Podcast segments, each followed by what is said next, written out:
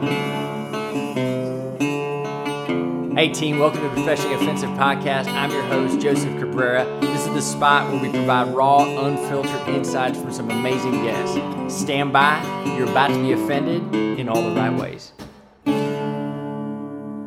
All right, team, welcome back to the podcast. And today, you got a really great treat here for you. I am sitting with Dr. Fab Mancini all the way in Dallas, Texas right now, but this man's a globetrotter and has kind of been all the way around. So, Fab, super stoked to have you on the show today. Thank you for making time. Well, thank you so much for having me. I'm a big fan, and uh, I'm just looking forward to see what's going to come out. Well, I, I think there's going to be a lot of things that are unique and interesting. You know, on this pod, we talk a lot of things, everything from leadership to business and people. Uh, but I think your perspectives have been really interesting. So let me give just give the listeners a little background on you. Please fill in any gaps I may have missed. But for those who don't know, you know, Fab is what you go by, but Dr. Mancini, there's been a lot of, you know, um, a lot of things you've done in your life. And so I know you started off as, you know, in the healthcare profession and you've considered yourself and are by a lot of the folks either here domestically and internationally as just an expert in everything lifestyle and wellness and preventative health. But you've also been an international educator and have helped folks really from CEOs to even folks just trying to get their businesses off the ground to think differently about how they operate. For those of you who may or may not be familiar with the doc here, um, in addition to being in the medical field, also took a big chunk of time in his career to run Parker University, which is an amazing story. And I'm hoping that we get to dive into that. But how you go from being somebody who treats folks to now running an entire education system without coming from academia, which is impressive. So I know you've been everything from humanitarian to CEO of the year, and now more than ever have been, you know, where y'all have probably recognized Doc's face is probably sitting on, you know, somewhere in the media, one of the major, you know, uh, news agencies or whatnot, talking about health and talking about how to make people's lives better. You've probably seen him on Dr. Phil. So that's the once over the world. I'm sure I missed a couple other things in there. Is there anything else worth mentioning? I'm just a human being doing the best that I can every day, man. That's all it is. I love it. Well, I tell you what, I think as the human being starts in this world, what I find fascinating about your story is, you know, you are the quintessential amazing immigrant story. You come over to America and you really just make your way. Can you talk about the early days of growing up in Colombia and having just kind of that whole entire foundation built for where you ultimately end up today? You know, thank you for sharing that because I'm sure that there's a lot of people in the audience, whether you're an immigrant because of a nation, or you're an immigrant because you're moving from state to state, or you're an immigrant because you're actually going from one industry to another one. That's how I define an immigrant. It's just somebody that goes from one environment into a totally new environment and tries to uh, live life as they knew it.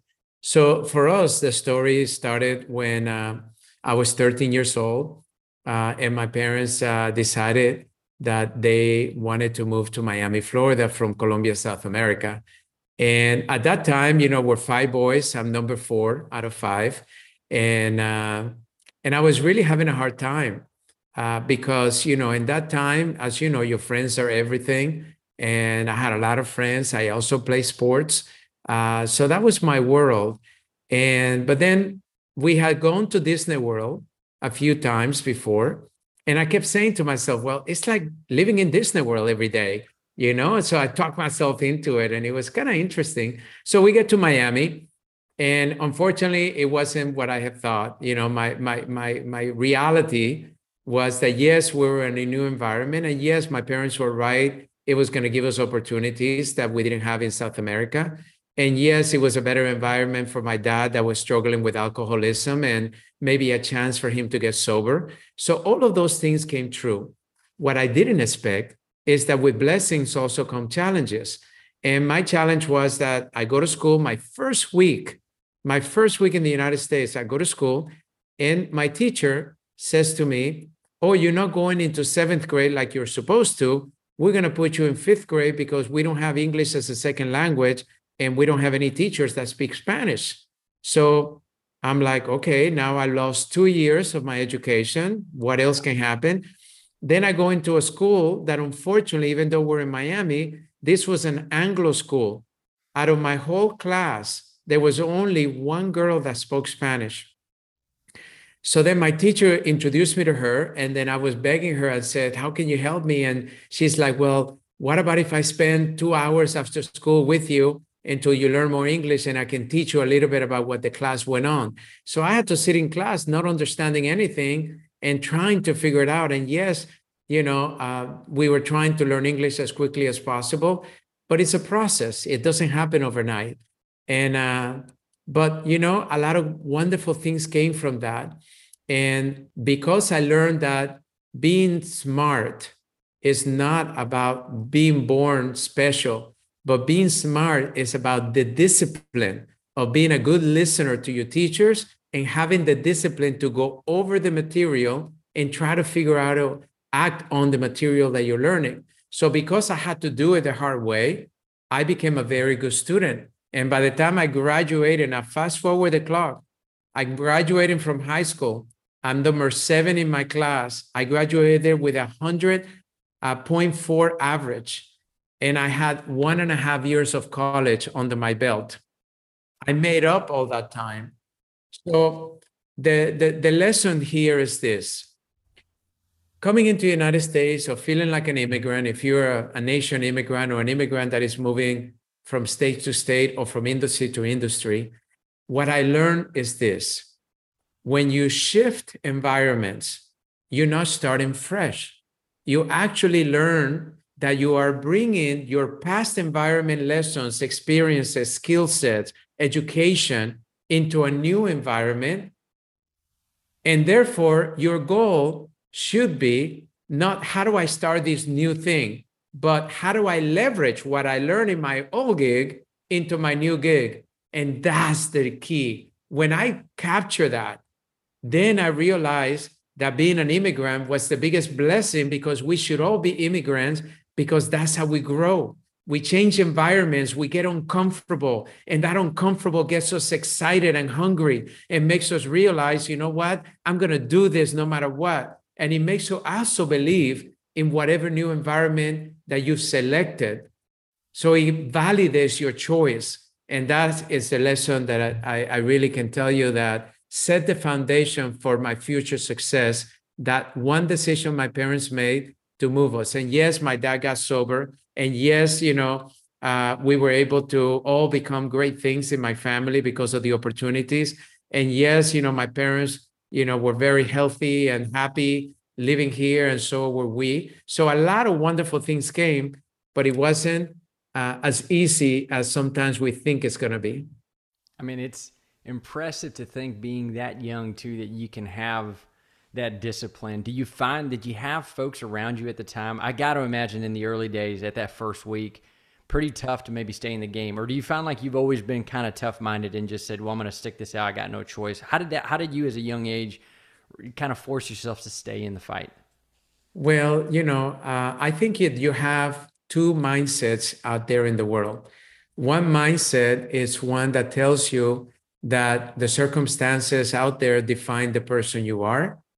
And another mindset that says the circumstances out there are not there to define me, they're only there to challenge me, to prove to me that I have the ability to, cho- to choose, right? As human beings, we get the right to choose.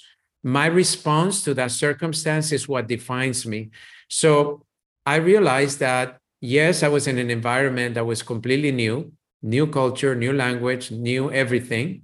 But I had the choice, the power of choice. So I started making choices. And no, I didn't get a lot of people that were wanting to help me. I had to seek out Maria out of all the people and say, Would you help me? And she had compassion on me. And I'm to this day, I still tell her, I am grateful to you because you took me under your wing. Can you imagine another 13 year old having the maturity to say, you know what, I'll help you study. I'll, I'll stick with you. And I know that you're going to be great. And as you learn English, you're not going to need me, but let me help you those first few months. And that's what she did. Uh, and then I had a teacher that was also very encouraging, Mrs. Hill. Uh, and she kept saying, I'm so sorry we had to move you down. She felt guilty for that. So she was actually pushing me to continue that journey and push myself every single day a little bit more. Oh my goodness, man. I mean, what a impressive, like, those are impressive stories too, those human beings. You think about how just a simple act of kindness can really transform. If they knew they were creating or helping be a part of creating who Dr. Fab Mancini was going to ultimately be, I mean, it just, they no, no, they're just good people, right? And I think that sometimes we underestimate the the the magnitude of a simple act of kindness, right, and being able to help folks. So fast forward, I think a little bit. You this was not the first time you've had something in your life that kind of really um, you kind of had to stare, stand square with. You mentioned about this mantra that you've developed over your time called, you know, I live this life of urgency. Can you talk a little bit about that? Well, you know, it's interesting because many of my friends, like uh, Wayne Dyer and Eckhart Tolle, they've talked about the importance of living in the moment. Uh, but I didn't learn that until much later in my life, right? I didn't get to meet him until much later in my life. So, fast forward the clock, we're in the United States three years. You know, I'm doing really good in school. I'm playing sports again, which is wonderful. Uh, I'm, I'm, I'm adapting to my environment. We're thriving. My parents said to us, What do you boys want for Christmas this year? This is three years later. And now I'm 16. So my brother Aldo, which is two years older than me, we said, we want to go back to Colombia. We want to see our family and friends. So my other brothers didn't want that. So my parents for Christmas gave us two tickets to go down to Colombia for a week and visit our friends between Christmas and New Year's before we had to start school. And uh, so we get down there, and my mom says, Well, you're going to stay with your Aunt Nora because they just built a brand new house. And I'm like, Okay, great. So we're pulling in, and we see all these cars parked outside, and we're like, What's going on? And my aunt says to us, Well, we have a surprise for you. We contact your friends from school before you left, and your cousins and aunts and uncles. Everybody's here to celebrate you guys and welcome home and they had a big party. We ate, there was music, we danced. And I remember that night saying to myself, man, this was one of the most beautiful nights of my life. So then my uncle had to go out of town. My aunt Nora had two children that were young. And then my brother Aldo was sleeping in the room next door, and I was sleeping in, in, a, in a guest bedroom too. So in the middle of the night, we think it's around 2, 2.30, uh, we notice a commotion and people coming to the house and I wake up with the back of a gun hitting my head saying, Where's the safe? So I startle and I try to yell. So they cover my mouth. They took my socks off and put them in my mouth. Crazy. Then I try to get up and run and they tie my hands and then tie my feet. And they keep hitting me. And I kept saying and crying, I don't know. They kept taking the socks off. So then they went to the room next door and they, they, I heard my brother Aldo yell, and they came back with blood in their hands and they said, We killed your brother. You better tell us where the safe is, or we're to kill everybody in this house. I didn't know what to do. Honestly, that's a point in your life where you say, This is it. They killed my brother. This is it. And uh, by some miracle, the neighbor heard the commotion, and then the police came. So they fled. Uh, they took us to the hospital. My brother Aldo was alive, but he had like 20 stitches in his head, 27 stitches in his head. I was bruised, but I was okay. But this is what I told myself that night. I said, How can it be that at 16 years old, my life could have been over? One incident that could have changed everything in my future, all of my dreams, all of my hopes, all in one incident. And at that moment, I made a promise to myself not to take a day for granted, to live my life like if there's only 24 hours. And to since that day, I decided to go to sleep every night, not expecting tomorrow to come, just to be grateful for the day. And if tomorrow came, I was going to wake up grateful and I was going to say, okay, what can I do today? And that created a, a phenomenon called a sense of urgency, a phenomenon that makes us realize that opportunities don't exist in the past or the future, which is where most people live. Always talking about the great thing, how great things were in the past, always talking about how great things will be in the future, never really talking about the moment right now. And this is the only thing we have control of. This next few seconds, that's all we can control. So I drove myself to fine tune and say, how can I make every moment better? So if I'm talking to you, how can I make this moment completely present with you? not thinking about the next call, not thinking about what I got to do tonight, not about my trip tomorrow morning, not about any of those things. It's this moment. That's all we have. And then making sure that we do that in my school at that time with my homework, with my sports, become a better athlete every moment, become a better student every moment, become a better son, become a better friend, become a better boyfriend, whatever the case may be. And I've I've learned to do that day by day, every day, to the to the point that it became second nature. But it was that that set the foundation for me to recognize that the reason that most people don't succeed is because they are missing the opportunity in the moment to live in the present. They're always thinking about, you know, procrastinating to, I'll do it tomorrow. I'll call them tomorrow. But what if there is no not tomorrow? How would you wake up? Would you wake up early or late? Right? you only got one day. Would you go to work or would you call in and say, you know what? It's my last day. I'm not going in. That means you shouldn't be working there in the first place. That's exactly right. Find another place to work, you know, or how would you wake up with your loved ones? Would you make love to them in the morning, right? Because it may be the last day, not wait until the night and see if we're in the mood, but that day, that morning, because that may be the only moment we have. Or would you just get out of bed, don't even acknowledge them, don't even cook breakfast for them, don't even, you know, nurture them and tell them how much they mean to you? And if you have children, would you just yell at them like you always do about running late for school, getting their clothes on, driving them to school without even really connecting with them, right? That's the key, connecting with them at the moment. And then I realized that most of us also live in resentments. Who are you going to forgive?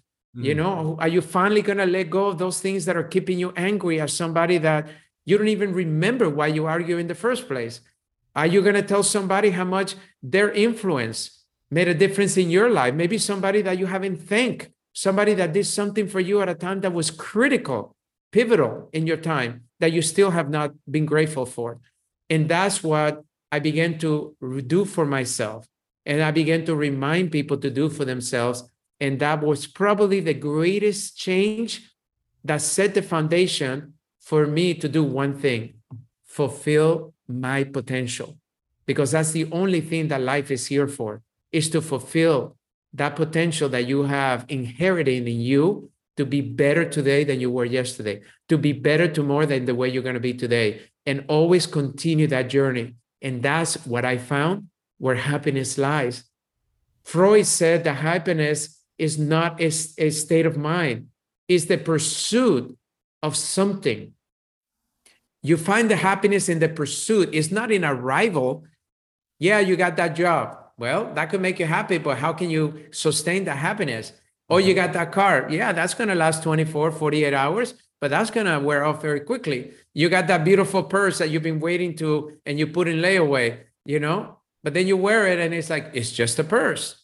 So, anyways, that's really where I, I, I, learned to live and that what I encourage everybody hopefully to discover for themselves. I mean, what an impressive growth mindset to be able to have at a young age, to be able to harness that. I'm sure it was traumatic and sure there was some processing, but to be able to harness that as a way to create good for your life and then more importantly add value to others. Is there something simple Fab that you that you encourage people who I mean cuz everybody I think can be guilty of just not being grateful for the moment. Is there something simple you recommend to folks to just hey try doing this? I know it may seem hard and your life's difficult and you're down and out. Can start doing whatever, and maybe that'll start driving you the right direction. I mean, is there anything you recommend? Yes, I do. So, one of the exercises is to look back into your life and look at what I call your defining moments. What were the moments in your life that actually served you to become that you are today in a positive way? So when I did that exercise, I realized that my defining moments, 80%, 80% of them were difficulties, you know, hardship, you know, the loss of a loved one, a sickness, uh, a change, a drastic change, a change of careers, all of that served me. So the first thing that we need to do is that when we are facing a challenge, is to see it as a blessing in disguise and not a punishment. The reason that we become victimized by our challenges is because we see it as a punishment or we don't think we're capable of solving it, mm. going through it. But I always believe that God doesn't give you things you can't handle. We all have the capabilities of moving forward from wherever we are today. You've heard stories after stories, especially in this amazing nation of America. People coming here broke, $10 in their pocket and now they're multimillionaires. People coming here sick, getting well, and all of a sudden finding happiness. People here coming here with no one that they knew, all by themselves, and then becoming an influencer. There are stories after stories. So the key is this is to say to yourself and ask yourself the question how is this experience serving me to become a better version of myself, to increase my potential, to become a better person? That's what I do. Every time I'm faced with something, I know that the universe is giving it to me as an opportunity for growth. It's up to me to discover what that growth is instead of becoming victimized because now I feel I have no control, I have no choice, I have no power, and I have to learn to live with it. Mm-hmm.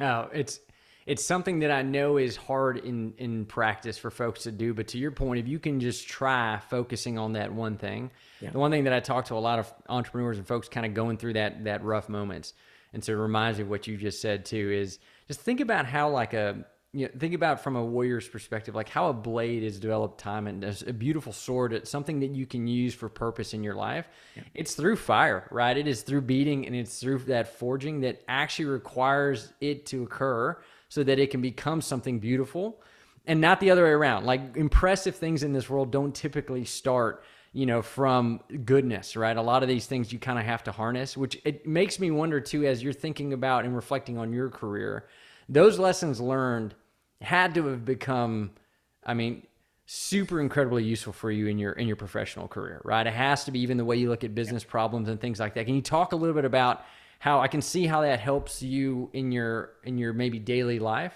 But how have you used that in business and how have you used that in ways in which you grew your organizations? Because I can think some people maybe look at it and thinking, hey doctor this is just this way out there man like this is business this is different you know whatever how have you defunct that so to speak you know, that's a great question because that's how I really define what an entrepreneur is. An entrepreneur recognizes that the way that we've been taught of how to build our future, if you work with this company for enough time, they'll take care of you for the rest of your life. Where did that go? Right. Right. That was a false belief that a lot of people put up with hell. I mean, to put it lightly, they put yeah. up with hell just because of that payoff one day that they were going to get pension. And where did those pensions go? We haven't seen that forever, right? How about the people that think that they gotta they gotta do certain things in order to be able to go up the ladder in corporate America, you know, and you gotta grind it and you gotta suffer it and you gotta take it because that's what we all have to do. Well, if you choose to that to be your belief system, that's what you're gonna have as a reality. So to me, there's one word that has actually become very popular lately that I think is what we need to think about. And the way that I began to think about things early on in my life, even though I didn't acknowledge it or recognize it to the degree that I do today, and that is called disruption, right? Disruption is an opportunity to look at things from a different perspective. So I learned early on that there's two things that actually define you and your success how you look at things and what you do differently to get a different outcome. So, whenever you're confronted with a challenge, you have to ask yourself is there a different way to look at this? So, for me, professionally, I was studying pre med. I got accepted at one of the pre- best pre med schools in the nation. And then I got accepted at the top university medical schools in the nation. And then I had an accident that led me to a doctor of chiropractic and introduced me to the world of wellness and prevention. In those days, what I got is why do I want to be a surgeon? Why do I want to be in a position like all these other medical doctors when I can be a disruptor and help people prevent illness rather than manage disease? Now, that's a concept that today is more popular, even though 80% of the people don't practice it, but sure. it's more popular today. In those days, 35 years ago, it wasn't. There was no preventative medicine, functional medicine. There was not, there wasn't even wellness at that time. Yeah. All of that came later in the 90s. This was 1980, 85, 87. Mm-hmm. So, anyways, so I chose to go against the grind. I chose not to follow the 80% of the people out there that are wanting traditional medicine to be the only medicine that they practice. I chose to say, if I can help somebody prevent heart disease or uh, cancer or uh, diabetes or obesity or arthritis, which they're all preventable, you know, especially we're seeing it more and more every day. Yeah. So why is it that I'm not going to spend the rest of my life there? So I became a doctor of chiropractic, and then I learned about acupuncture. I became an acupuncturist, and then energy medicine, and then nutrition. I started studying all the sciences that can help somebody look at the disease process differently and begin to do different behaviors that will get, yield the outcome of either reversing or fat out curing the disease, right? Uh, so then I started realizing, okay, if I did that for healthcare, which got me nominated, as you know, uh, one of the greatest highlights of my life is the Wellness Hall of Fame, uh, you know, which is got some of the biggest names in wellness in the world. And yeah. I was very young at the time because of my contributions and many other accolades over the years. But then I started saying, okay, now I'm being invited to become president of a university. So, healthcare and education are two of the most antiquated models that you can find in business. They just do not work as well as they could. So, I started looking at education from a whole different perspective. I started putting our students as number one in every decision that we make. I started honoring our faculty instead of paying them little salaries. I paid them a lot of money because I wanted to have the best faculty in the world. And then my other president colleagues will call me and say, Why are you paying so much much? We're losing some of our best faculty. And I said, That's why I'm doing it because I want to attract the best people to work with us, you know? And then I empower the students to not only think about getting through school, but how to start building their practices now before they get out into the real world. Start building that concept. What can you do? So I started training them by some of the best people out there early on in school. And because of that, we broke records in education. I mean, we have perfect scores in accreditation, which is unheard of. We built together a team. We grew so fast. We went from one discipline, one degree, to 21 degrees in 12 and 13 years. Now we're 36 degrees you know, a few years later. And we became one of the top healthcare uh, universities in the world. Um, and all because we started looking at things from a different perspective. And then we started doing things differently. So that way we can actually achieve a different outcome. And now I'm doing that with CEOs and businesses. I have businesses that are multi billion dollar CEOs that they want to mentor with me, not because I, I, I created a multi billion dollar industry, it's because they know that I'm a disruptor, that I'm going to look at things from different perspectives and I'm going to give them solutions to consider to be able to deal with the biggest challenges they have. And that has worked so beautiful. And I'm enjoying it because it make I have four companies, but it makes me feel like I don't have to run big companies anymore, but I can help people that have 10,000, 20,000 employees, but I don't have to have them myself. And I can still enjoy that, that thrill and that excitement of making some big decisions that are impacting the lives of millions of people. And so I began that process. So I've proven it to myself that it doesn't matter what industry, it doesn't matter how old or how young you are, it doesn't matter what state or what country you're in. It's a matter of developing the mindset of disruption and then putting into place the behaviors that have been proven to be able to yield the outcomes that you want to yield. And that's how we've been able to create this amazing uh, mentorship that I created over six years ago. That's impressive. I, I definitely want to dive into that portion there because I think that's something where I think about I think about business as a sport. It's fun, it's intense, it's challenging, but it's also something that requires expertise often outside your team to get better. But I want to just put a pin in that for just a second because you mentioned Parker University, which I think is an impressive endeavor for your portion of your career. One that, you know, what I just heard and in speaking with you before, what I find incredible is when you think about education and you think about typically who rises through the ranks of becoming somebody who runs a university uh, no offense, doctor, but it's not a guy like you, right? It's not somebody who didn't come from education, who doesn't have a PhD, who hasn't been tenure there, all those things. how did you one find yourself in and and young at the time, right? So how did you find yourself in a situation there? And then also, how did you find success in that environment? And I'll add context for this for the listeners because one of the things that I often find as I'm talking to people who are aspiring to be entrepreneurs or folks who are operating businesses, they often will almost self-select out. Well, I don't have that pedigree. Well, I don't have that understanding, or I don't know that stuff. And they just completely discount the way that they can even add value to a certain initiative. You arguably went into something that is one of the most protected as far as pedigree goes. So, talk about how you were able to kind of pierce through that and then prove it. Well, it's, it's interesting because my mentor, my first mentor, was the founder of our university.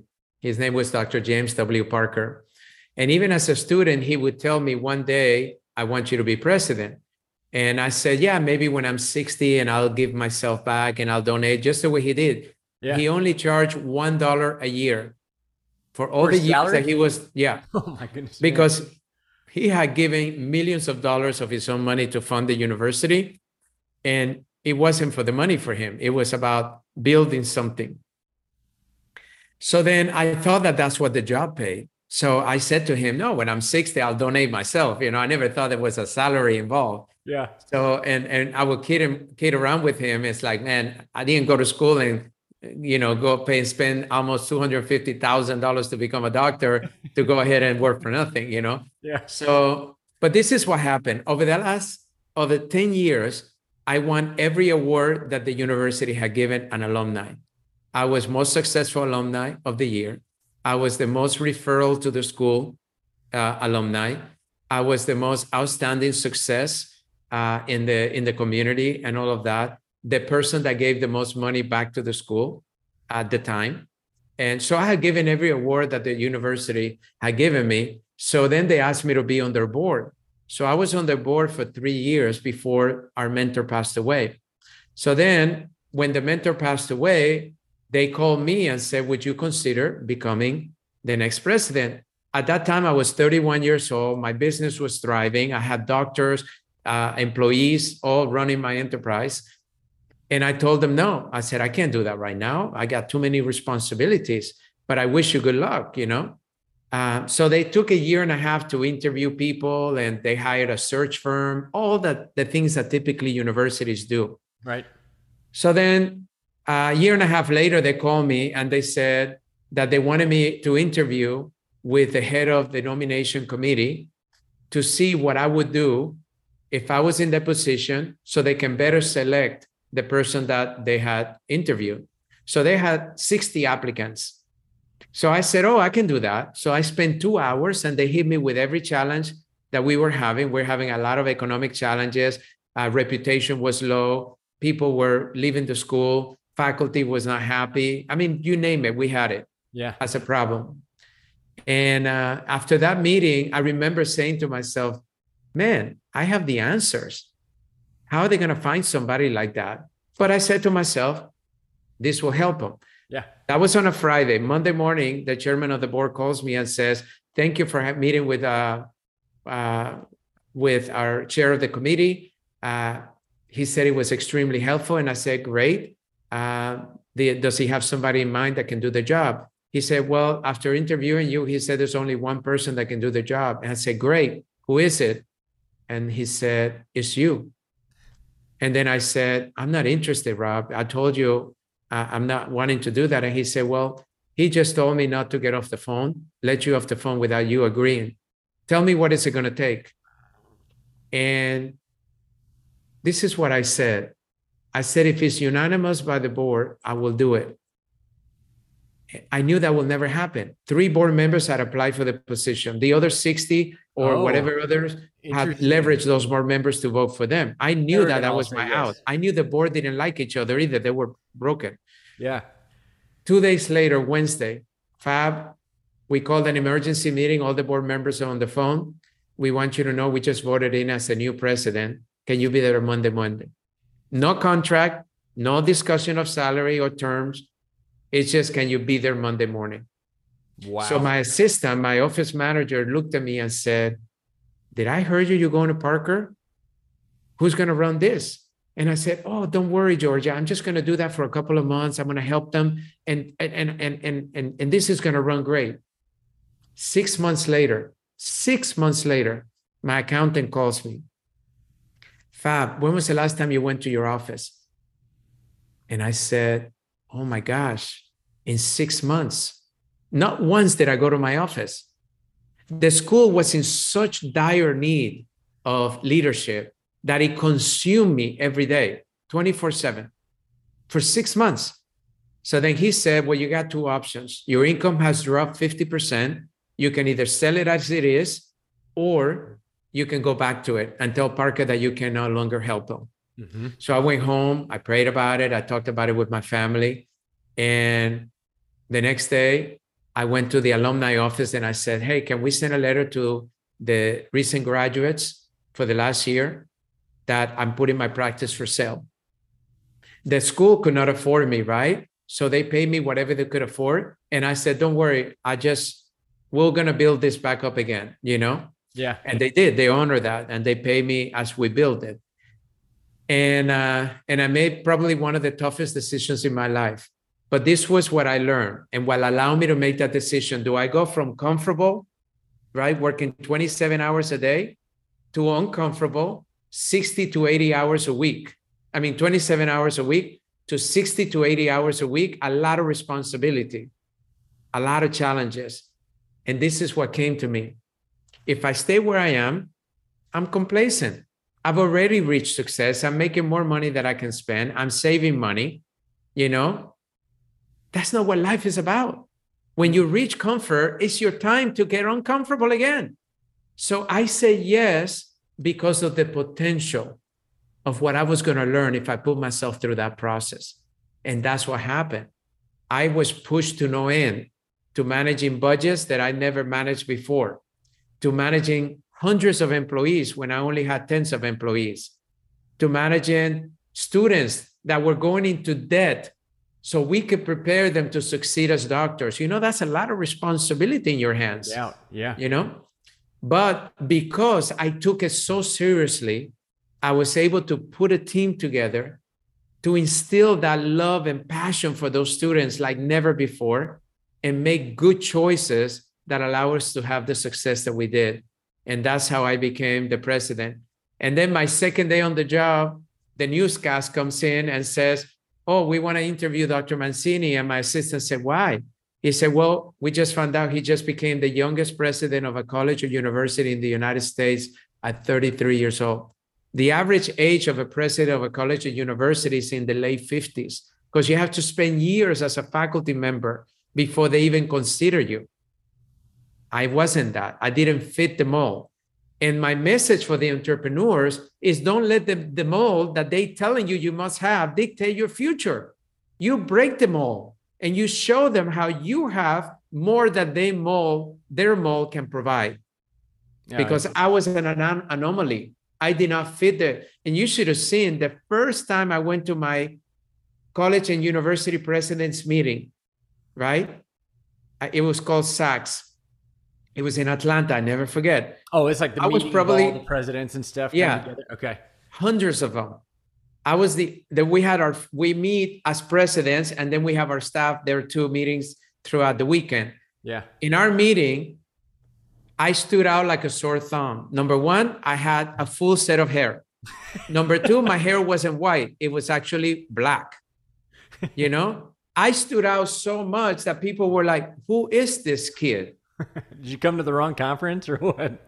No, they thought I was in the wrong place. Yeah, that's what I thought. They're probably they thought wondering. I was a staff member, right? A, faculty member. And I'll never forget. I met the, the the chair and the president of our organization for presidents, and she said to me, "You know what?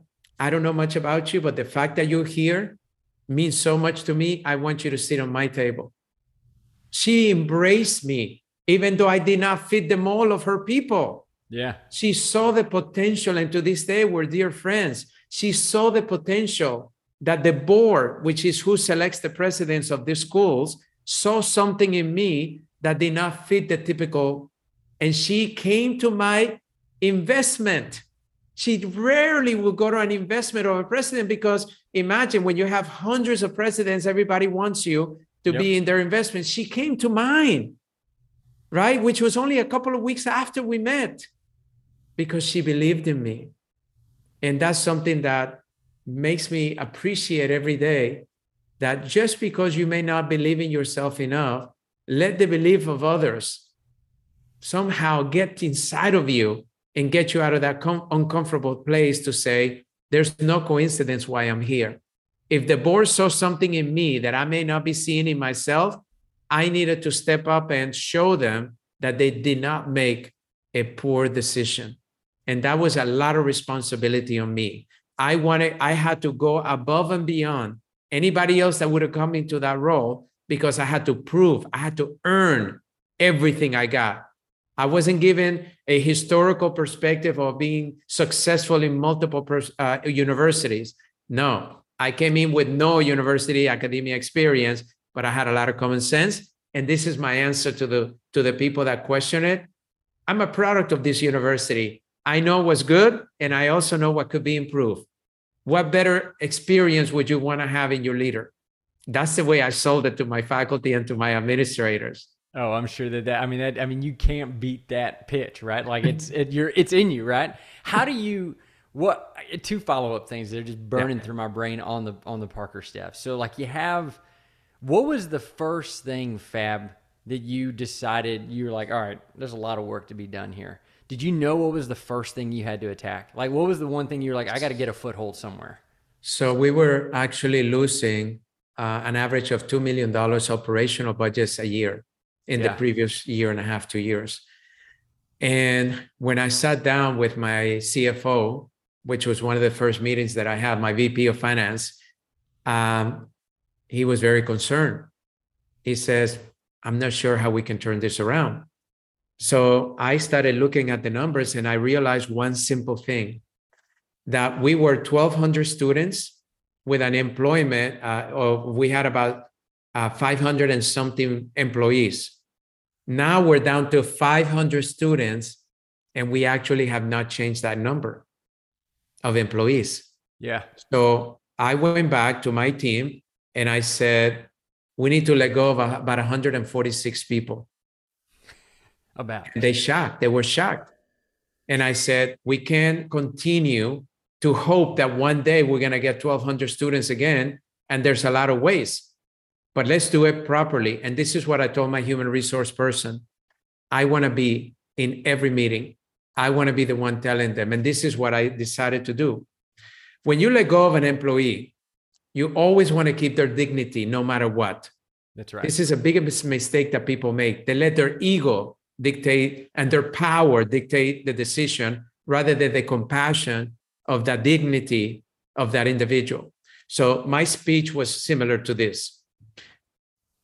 JC, I just want you to know, man, we couldn't be more grateful to you for the years of experience and support you given this university. As you know, after our founder passed away, we've been going through a lot of difficult times. We lost more than half of our student body. And unfortunately, we're going to have to make some very difficult decisions. We've decided to eliminate your position, not because there's anything wrong with you. In fact, we're so grateful to you.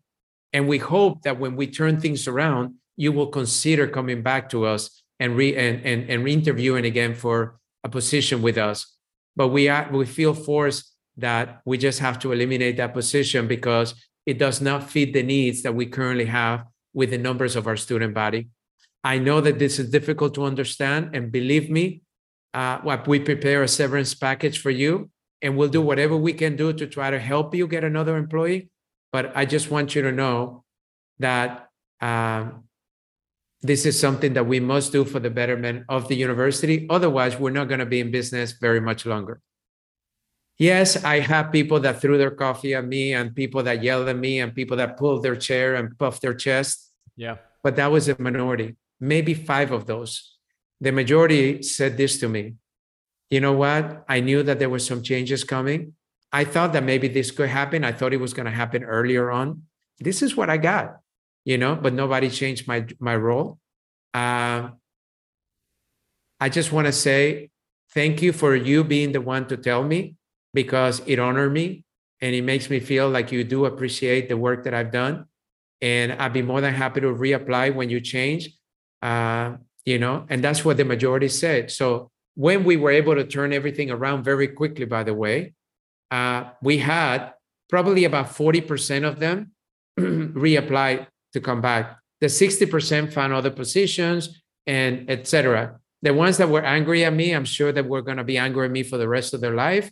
But I had to realize that the decision had not, it wasn't about what I thought or didn't think. I had to do what was best for the entity that I was serving as their leader. And this is what a lot of CEOs and entrepreneurs struggle. They allow their empathy and compassion make decisions to help those that they, they love rather than to put their first love, the entity that supports everybody involved, including the customers that we're trying to support. If my school went out of business, my diploma would have no value today because there will be no homecomings. There will be nobody for me to refer to, right? There will be nothing to connect me with my past. That's I didn't right. want to let that go. That was one of my main decisions to help them is to get them out of the mess that they're, they, they were in because I knew that we were going to be going bankrupt within at least two years. There will be no more. We were already in debt, millions of dollars, losing money every year, uh, chaos everywhere. Uh, and, and we've turned that all around. But that was the first decision that I made is to let go of those people. And it was the most difficult one, but it taught me a lesson that I, I have to make decisions that are right for the entity that I'm serving and the good news is that we turned that $2 million loss into a $700,000 gain the first year. That's impressive. That's how deep that was. Yeah. And then we kept building. Once we started adding more students, we kept building the budget where we were actually putting money away every year to for our reserves. And uh, and that was very powerful.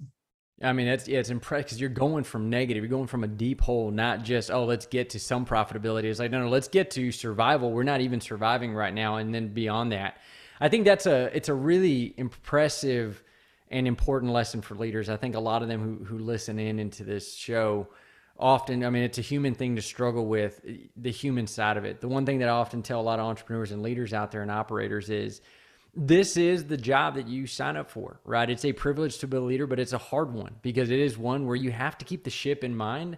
And it's not because you're a capitalist only and there's this whole idea because you want to make sure you continue to make money. Sure, that's a byproduct of what ends up happening. But more than anything else, if you looked at it just very logically, right? The the one person any isn't any less important, but when you have to weigh out, this is why you're in the seat. When you have to weigh out that decision, not feeding the mouths and families of 500 people when you can kind of figure out how to deal with 50 people with dignity is the call you have to make. And if you don't like that, completely understand. It's where I tell a lot of these leaders, then maybe you shouldn't be in the seat because it is a tough job and one that it's not always very thankful. But I do think that just kind of the way you approach it, the dignity piece is so huge. And I think you're right. So many folks get that wrong. Uh, and it's one of those things that you can be very simple just to leave people with just a little bit of pep in their step as they're going on to go find the next thing they need in their life. Um, impressive there, Dr. I mean, it's a cool story because not only of where you have to come from to go help that, but then how you kind of have to continue to now carry the baton for the rest of the university to go. It leads me with like, and I know we have, you know, just a few minutes here left. So I, there's, there's two things that I want to make sure we cover because I think you'll have incredible insight on it. One of them being that the you said something earlier in your statement that's still burning in my brain right now, which is um, if you don't have the belief in yourself, then use the belief other people have for you.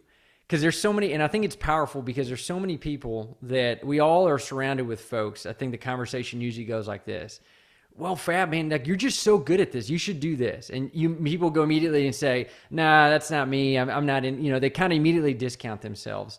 Is there something I actually love using like, hey, tie your energy harness to somebody else if you don't have that energy and use their stuff? Is that something you teach and talk about at all when you think about how you help entrepreneurs kind of, or anybody really kind of cross the chasm into being self sustaining in the way they perform? Well, what I realized is that in my journey, in my evolution, I've always had mentors, right? And the reason that I decided to be a mentee, a mentor for others is and initially, I thought it was just going to be providers, and then it started being like CEOs, and then now I have celebrities and influencers, etc. What came to me is that a mentor helps you accelerate your growth because of their skills and experience and innovation, but they also keep you accountable. See, when you're a, uh, an entrepreneur, a CEO, who keeps you accountable, right? If you have a board, maybe they can keep you accountable, but most business owners, right, they're only accountable to themselves. If they have a partner at home that keeps them accountable, honey, we didn't make enough money, you better get to work. You better see how you're going to get some people, you know, out there. So that's accountability. So that's number one. The second one is to become your own mentor. For you to be accountable to yourself, not to others only, but to yourself, to be disciplined, to make the decisions that will allow you to move your business to the next level. You know, uh, I have a, a challenge that I recently recorded, and I'll send it to you if you want to share with your people. I just happened to think about it. Uh, and it's a three day challenge in which we go and share some of the most innovative concepts of how you can create an eight figure business, no matter where you are. If it's six figures, if it's seven figures, you know, and what I go through is the mindset and the behaviors from six figures to seven figures to eight figures. So people understand, and then nine figures and 10 figures. And I want people to recognize that most people will never think that they could create an eight figure business but it's a mindset. I have to deal with that first. And then I give them examples of how this person turns six to seven, seven to eight, so that way they can see themselves in that process. So I think that being able to be accountable to yourself and recognize that no one is going to love your business and do better for your business than you. It's always great to have those people out there that have opinions, but the most important opinion is yours. You're the ones right there committed, right? You're not like the chicken that offers the eggs for breakfast. You're the pig, right? You're the bacon. That's right. So you're committed in that process. Act like it. Stop giving that responsibility to other people that talk you out of your own dreams and your own ideas. You know how many people told me not to become a doctor of chiropractic? 95% of the people I told that I was going from traditional medicine to holistic medicine. 95% of the people. You know how many people told me to stop going to education? 99% of the people because I have no background on it. Yeah. What are you thinking? What is the board thinking? But something inside of me said, that's my alma mater. That was my mentor's legacy. I'm going to go in there and help in any way that I can. I just didn't think it was going to be 13 years. You know, I yeah. thought it was going to be maximum six months, but it took everything I had. But I'm so glad I did because even They've had two presidents after me because I'm president emeritus still, and they thank me. They're like, "You left us in a great shape. We got more money in the bank than most other universities uh, in our in our space. Uh, we got a great team of people. Everybody's thinking high level. You know, keep breaking records from the past, and they're doing it because we left a culture that it wasn't about becoming a victim. It's about how do we create and how do we create uh, disruption and in new initiatives that haven't even thought of in education. And that's what we've done. It's uh, on point with being able to leave a legacy and positive ripples. So, last thing I want to end with yeah. there, Fab, because you've been awesome. Thank you. You talk about, I look at your life and how many times you've reinvented yourself. I've seen, you know, it would be easy for somebody to just say, you know what, I got into this chiropractic thing. I'm just going to do that for, and for some folks that works. But oftentimes there are these moments and seasons in our life where we're where we really think about doing something very different, you know. And I think about your career, chiropractic education, heavily involved in wellness and now media, and being able to just be now kind of a thought leader in that space. If you think about them very individually, they're they're super. Those would be entire lifetimes for other people, right? Doing those individual things what do you what advice or what thought would you give to somebody who is feeling i think it's probably going to lean into your kind of your, your immigrant thought about like you use the past to help you but i'm curious what are the things you would say to somebody who's sitting there maybe heavily invested financially mentally emotionally into something and now they're saying but i think i need to pursue this. I don't know why but i need to. What are your thoughts around that? Like reinventing yourself and why that's a good thing. Well this is what i've learned and i've learned every time and now i embrace it i don't resist it when a new idea, and Napoleon Hill talked about this in Think and Grow Rich, when a new idea enters your mind, your mind expands and it will never be the same. So I think of ideas, right, as a gift from God.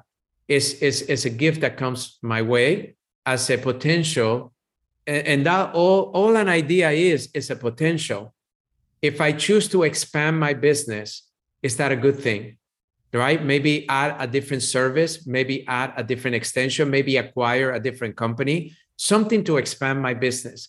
Or if I choose to go into a different business, right? And maybe sell the one I have.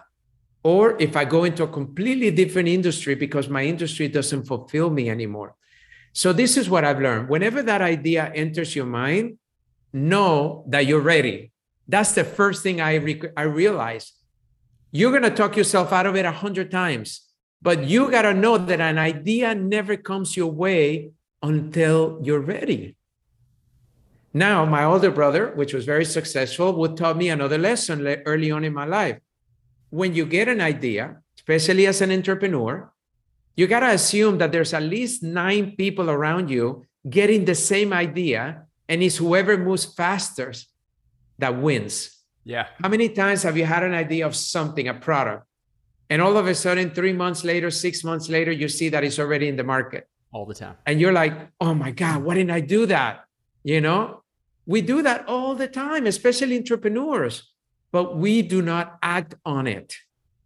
We don't act on it. And to me, these ideas are some of the most valuable, precious things that you're given. And most of us take it for granted. Or if we mention it to somebody else, they talk us out of it and we allow that. So to me, understand an idea comes to you only when you're ready. That's number one. Number two is to recognize that going into a new environment doesn't mean that you're going to fail potentially because then fear sets in. Whenever you're thinking something new, fear sets in and say, why am I going to give up the comfort that I have here for something totally different? All I'm asking you to do from somebody that has done it multiple times, embrace it.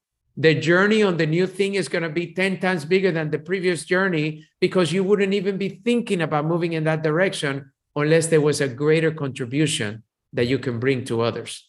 That's what I've learned. A new idea is greater contribute equals greater contributions. And then thirdly is to recognize and assume that the majority of the people around you are going to try to talk you out of it. Just assume it. Don't take that personally. They don't mean uh, to hurt you. They just don't know any better.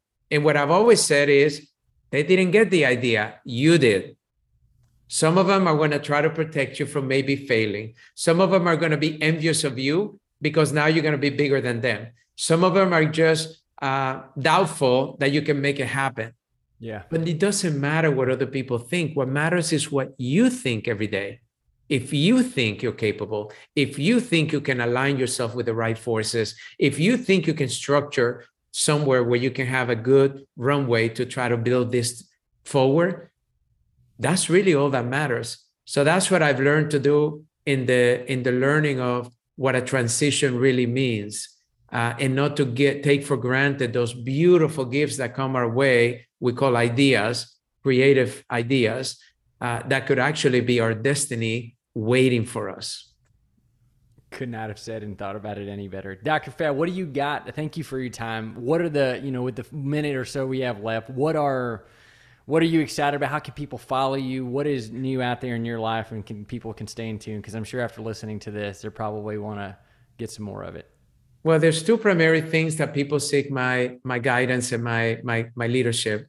One is if you want to become the healthiest that you can be, just go to my website, drfabmancini.com, drfabmancini.com, and you're able right there to be able to not only get resources that I'm going to make available to you, but also uh, we have a line of products that I created that are actually solving thousands of people issues very quickly and all natural and holistic. That's number one. Number two, if you find yourself as an entrepreneur and you're looking for mentorship, I created various mentorship programs. Some are virtual that are very insignificant, and some that are more time with me. If you want to go deeper, and uh, and you just go to my website, drfabmancini.com, and click mentorship, and then you get to identify what other people are doing for me to try to help them and see what fits for you. The good news is that I don't, I don't hold you to a long term contract. I do month to month because what I've learned, my goal is to give you far more value than you give me. And what I've learned is that we're very effective. Some of the times people have come to me and said, Oh, I thought I would have to sign up for six months to a year. And after the second month, we've solved the problem. Mm. You know, solutions can be very quickly when you know what you're doing. Solutions can be very lengthy when you keep spinning the wheel and don't get to where you want to be. So that's really the two areas that I think I'd be more than happy to be able to discuss it with you and see if there's anything that I could do to better serve you uh, in maybe areas that I've already dealt with, or maybe connect you with the people that have been where you want to go that can maybe help you get there a little bit faster too. That's killer. Well, I know we'll have that stuff in the show notes and everything else. Dr. Fad, thank you so much for being on the show today. It's been incredible and your insight has been world class. Well, thank you all for listening. This is the Professionally Offensive Podcast. You can catch us on all platforms. JC out.